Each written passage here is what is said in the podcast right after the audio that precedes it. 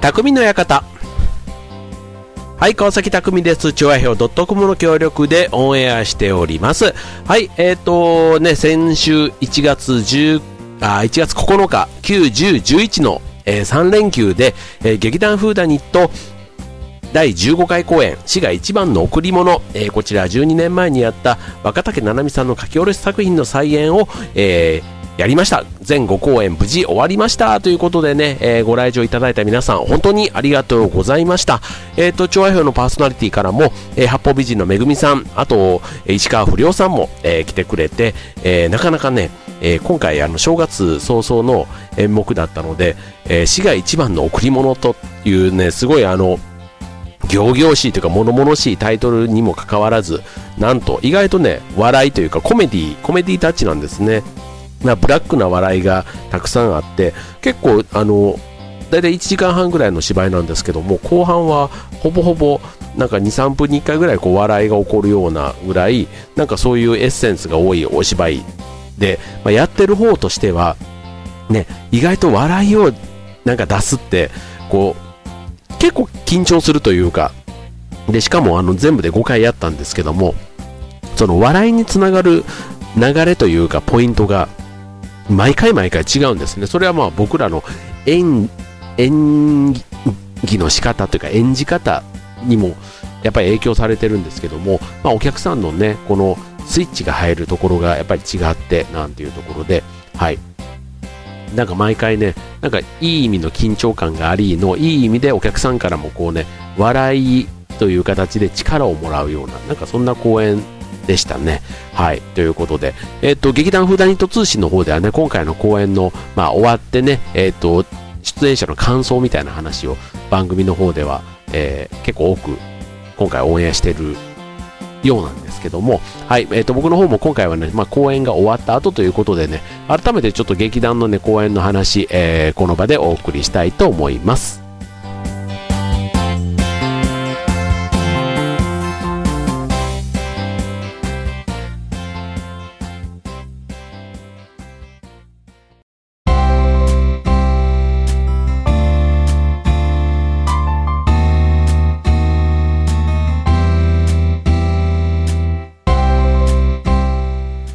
はい、えー今週の匠の館は、まあまあ、先週のね、えー劇団の公演、ね、滋賀一番の贈り物が終わってということで、まあちょっと、あのよもや話もたまにはね、この番組もいいかなと。ね、特に匠の館とその、ね、なんかそういういろんな情報とか、情報系の話ではないんですけども、まあちょっと感想をね、いろいろ話をできたらなと思うんですけど、今回あの、出演者が結構多くてですね、10人ちょっといたのかな、うん、役があったんですけども、はい、まあ、えっと、お金持ちのね、屋敷で、年齢で言えばおばあさんの役があれ、まあ、一番年上で、で、あと一番若いのが、まあ、中学、中学2年生、14歳の役まであってということで、で、またこれね、12年、12年前にやった時には、えっと、その、僕は12年前にもこれ出演させてもらったんですけども、12年前に出たメンバーというのが、座長と、あと、薩摩妹さん、あと、甲斐彩香さん、そして僕って、この4名だけなんですね。で、あとのメンバーは、もう、12年前とは違っててということなので、で、過去にやった役とはみんなガラッと変わって、ね、えー同じ役をやってるわけではないという意味では、えっ、と、演じる側もすごく、もう12年前の記憶はないんですけども、やっぱりなんか新鮮にこの作品に向かい向き合えたなっていうのもあったり、うん、あとはお客さんの方でもまあ記憶にねうっすら残ってる方はいたとしてもやっぱりあの新鮮になんか作品を見てもらえたんじゃないかな。でしかも12年前の作品ですけどやっぱりねもともとのこの流れがよくね、えーしっかりできている分だけ全然なんか色あせない面白さというか魅力のあるそんな作品だったかななんていうふうに改めて終わってみてから思いますね。はい。本当ねあの見ていただいた方に楽しかったというかなんか笑っていただけたっていうのはねなんかこの新春にお届けした公演としてはやっぱり選んだ演目も良かったのかなさすが座長だななんてなんかね思ったりもしますけども。はいまああのーこう毎年というかねやって思うんですけどもこうね見に来てくれる方まあ大体今回も毎公演、まあ、100 100人ぐらい最後だけ50人ぐらいだったのかな、うん、なんですけどだから400何人かっていうか44050人、うん、来てくれてるような感じなんですけども本当になんかこう仕事と違う役で今回僕はあの占い師の役でしたので、うんまあ、占い師ってねしかもちょっとねあのそういう意味で僕の今までやってた役とは全然違うちょっと路線のかなりあのメイクも C の衣装もなんかすごいもうあのなんちゅうのこれ呪術師っていうの？なんかそういうこう霊媒師というかこう上あのフードみたいなのをかぶっての赤い衣装というか、まあ、多分ねあちこちにちょっと出回るとは出回っている感じではあるんですけども。であとメイクもね、えー、スモーキーメイクっていうんですかあの目の周りがこう黒くなってるそういうメイクでなかなかちょっとね怪しさ満点な感じだったんですけどもそれはそれでなんか自分の中でこう一つこう一皮むけるとまでは言わないまでもなんかちょっと新しい世界が開けたかなみたいなねあのマニキュアなんかも初めて生まれて初めて見たんですけど、うん、意外とねなんか不思議な感じと言っていいんでしょうね、うん、なかなかこう普段の生活でメイクをすることもなければ、ね、マニキュア塗ることなんかもなかったりしますので、うん、なんかそういう信念、ね、別にこれをやったら何がっていうわけではないんですけどもなんか自分の中でこう一つねまた公演が終わってしまうとなんかいつもの自分に戻ってる感じもあるんですけどなんか一つこう幅ができた。かなみたいなねなんかそんな実感も少しあったりするんですね。はいまあ別にねこれあの役をいろんなね人生役をもらっていろんなその役に合った人生を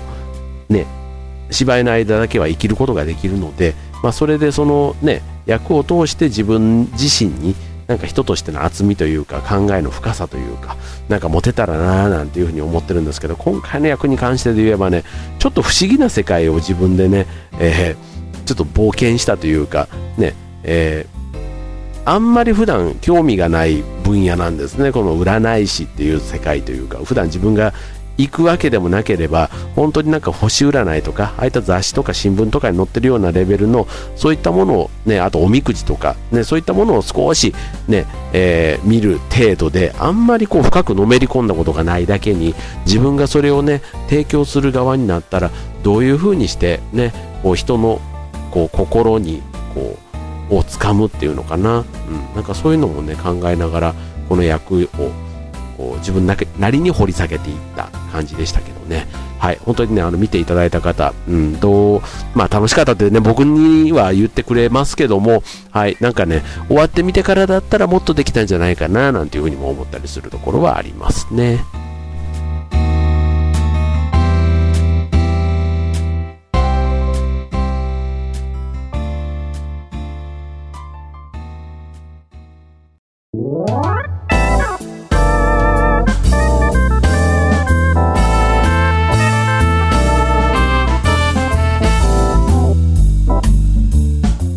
はいえー、舞台といえば、まあね、やっぱりあの、ハプニングというか、ね、何かしら起こるもんなんですけども、まあ、今回の自分の役だけで振り返ってみると、うんとその占い師の役ってあんまり人と会話をすることがないんですね。自分だけでこう全体をリードしていく。あの高齢会というその霊が降りてくる会を自分が、まあ、主催というかリードして進めていくみたいなところだからどっちかというとあのそのお客側というかその参加してる人たちは僕の指示に従って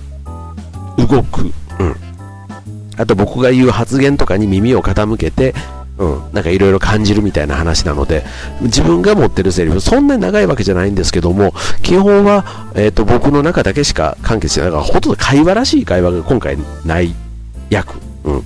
だったっていうのが、まあ、ある意味やってて新鮮だったんですけども、うん、そんな中で言うとあの人のセリフになりますけどもやっぱりねいくつかねセリフがぐちゃぐちゃになったりとか、うん、なんかあとはね、えー、小道具で出てきたピストルの音が鳴らなかったりとかじゃあ音が鳴らなかった時にどうやって次のシーンにね、えー、セリフをつないでやっていくのかとかねなんかその辺りがね、えー、まあ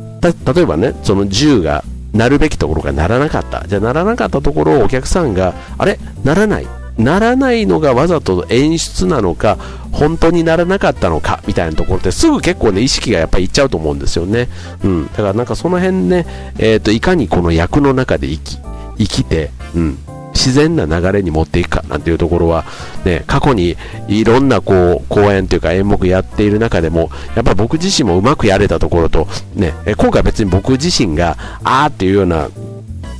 ところはなかったんですけども、やっぱりね、自分がそのトラブルというかハプニングの当事者になるときと周りのハプニングに巻き込まれるときね、うん、巻き込まれた時の方が意外とね立て直しに大変などうしようかなって思うこともよくありますけどもそこがねまたねうまくいった時にこうねまあスポーツと一緒ですよね。こう集団でやってるものだからこそチームワークというかねそういうところがやっぱり発揮できた時ってうん、なんか普通にこううまく流れて、うん、ちゃんちゃんというかうまくいけたねっていう時よりもなんかこう力が入るというかエネルギーがやっぱりその分使ってる分だけうまくいった時にはやっぱり後の打ち上げなんかでこう盛り上がるっていうのはありますよね。はい。まあそんなね、えー、じゃあ僕が今回どんなハプニングがあったのかっていうとね、1回だけね、すんごい大汗かいてしまったことがあって、あの やっぱりね、こう演劇をまあ今年で17年、18年目か、18年目になってきているにもかかわらず、なぜか毎回、あの、新鮮な緊張というか、もう本当にね、慣れないってどういうことって思うぐらいいつも緊張するんですけど、なんかね、一回ね、大汗かいてしいるか、あの、回が実はあってですね、ただ今回はあの衣装がすごいね、あの、ごわっとしてたので、なんとなくあの顔をちょっとね、覆い隠すと、あと、まあ、そういう占い師っていうね、役割上別に顔がちょっとね、伏見、不正名がちになっていてもあんまり目立たないっていうところでね、なんかそうやってしばらくじーっとしてたらちょっと落ち着いたっていうところはあったんですけども、はい、自分の中ではもうそういうところも一つね、あのハプニングというか、ね、パニックの原因になったりもするので、はいまあ、その辺はね、ちょっとお恥ずかしいとこながらあったりしましたけども、あとはね、大体なんか、うん、安定してたなという感じはしましたね。まあ、お芝居自体が短いっていうのももちろんありますし、出てる人数も多いから、ね、1人当たりのセリフの量が少ない分、やっぱりあの自分の出番なんていうのは一つ一つちゃんとあの責任持ってというか突き詰めてやれてたのかななんていう感じもね終わってから思いますから、はい。まあ、そういう意味でのあのお客さんが見ててハラハラするようなそんな舞台じゃなかったような気はしています。はい。まあね。えーと、感想はねつらつら言っていくといろいろキリがないんですけども。まあでも終わってみて思うのはやっぱりこう自分がねなんかスポットライトを浴びて気持ちよかったっていうよりはなんか見に来てくれたお客さんがね楽しいあの面白かったっていうね本当にね言ってくれたのが良かったななんていうふうに思うんですよね。わざわざね自分の時間使って来てくれるわけじゃないですか。でまあ本当にね義理というかねそういうので来てくれてるっていうのもねっていうんだとしてもねいくらでも断る理由なんてあるわけですからやっぱりね会場まで足を運んでくれた方々には感謝したいななんて思いますし、はい、なんか少しでもねあとは全然ねその身内じゃないというか、ね、友人関係じゃない人たちでも、ね、劇団フーダニのやってるミステリーっていうのに興味があって来てくださる方っていうのがやっぱり全体のうちの半分ぐらい、ね、そういう方々がいるんですけども、まあ、そういう方々の、ね、期待に応えるなんていうのもね一つすごいなんか仕事とまた違う仕事にも似てるような仕事ではないものの仕事に近いプレッシャー責任感みたいなところはやっぱりこうちょっとこう大事にこういう時間ってしときたいななんていうふうには思うんですよね。あとはま仲間と一緒に一つのものを作り上げていく面白みというか、ね、僕もあの美術のセンスとかねなんかあんまりこう小道具だとかあんまり本当にねなんか何のセンスがあるのって言われたら本当にあの倉庫の片付けというか、ね、トラック持って行って荷物を積んで倉庫に上手にしまうみたいなのはなんか我ながら上手かなって思うんですけど、うん、それ以外のことはあんまり得意な劇団の中でね貢献できる得意な部分が実はなくてですね、はい。まあ、ただねそういうふうにお互い助け合って、ね、できるところを補って作り上げているっていうこのね作り上げ感っていうのがやっぱ舞台の面白いとこだなっていうふうにも思いますから、はい、まあ、ね、こう、ハードにというか、今ぐらいのペースで、こう、細く長く、ただね、質を上げていくことは常に意識しながら、はい、新しい作品にもチャレンジしたいと思います。はい、ということで、えっ、ー、と、長くなりましたけども、1月9日から11の3日間、えー、本当にありがとうございました。次回ね、9月予定しておりますので、ぜひ皆さんもお越しください。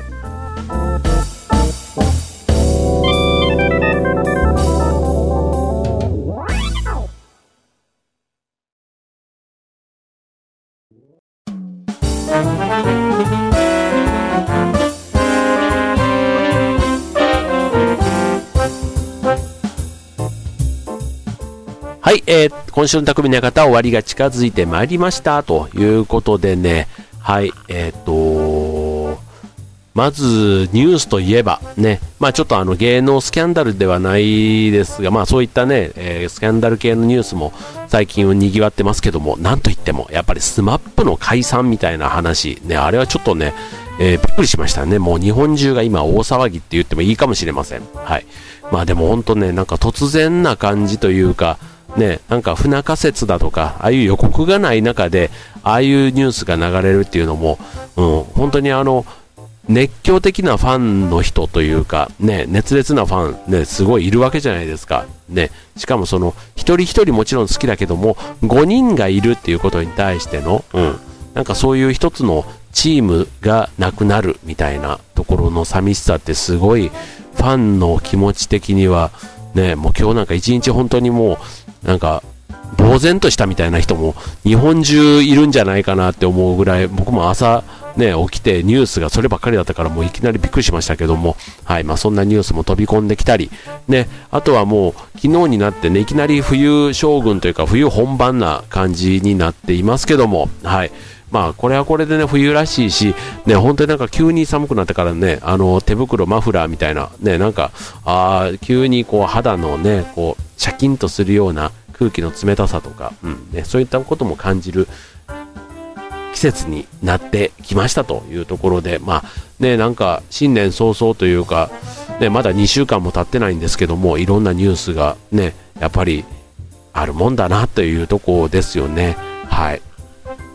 まあ、僕はね、一旦この劇団の公演が終われば、まあのんびりというわけには、まあ、仕事がね結構あの溜まってるというか年度末に向かって結構皆さんもね、えー、働いてる方忙しくなる時期だと思うんですけども、うん、あの2月にねまた毎年行ってるスキーがあったりとか比較的週末はねあの一旦公演が終わると比較的のんびりできるところがありますので、はいまあ、ちょっと年末年始がなかった分、ね、ちょっとこれから年末年始的なちょっとのんびりした過ごし方したいななんていうふうにも思っています。はい。ということで、えっ、ー、と、今週はね、また来週からはいつもの匠の館でお送りしたいと思います。じゃあ今週ここまで。バイバーイ。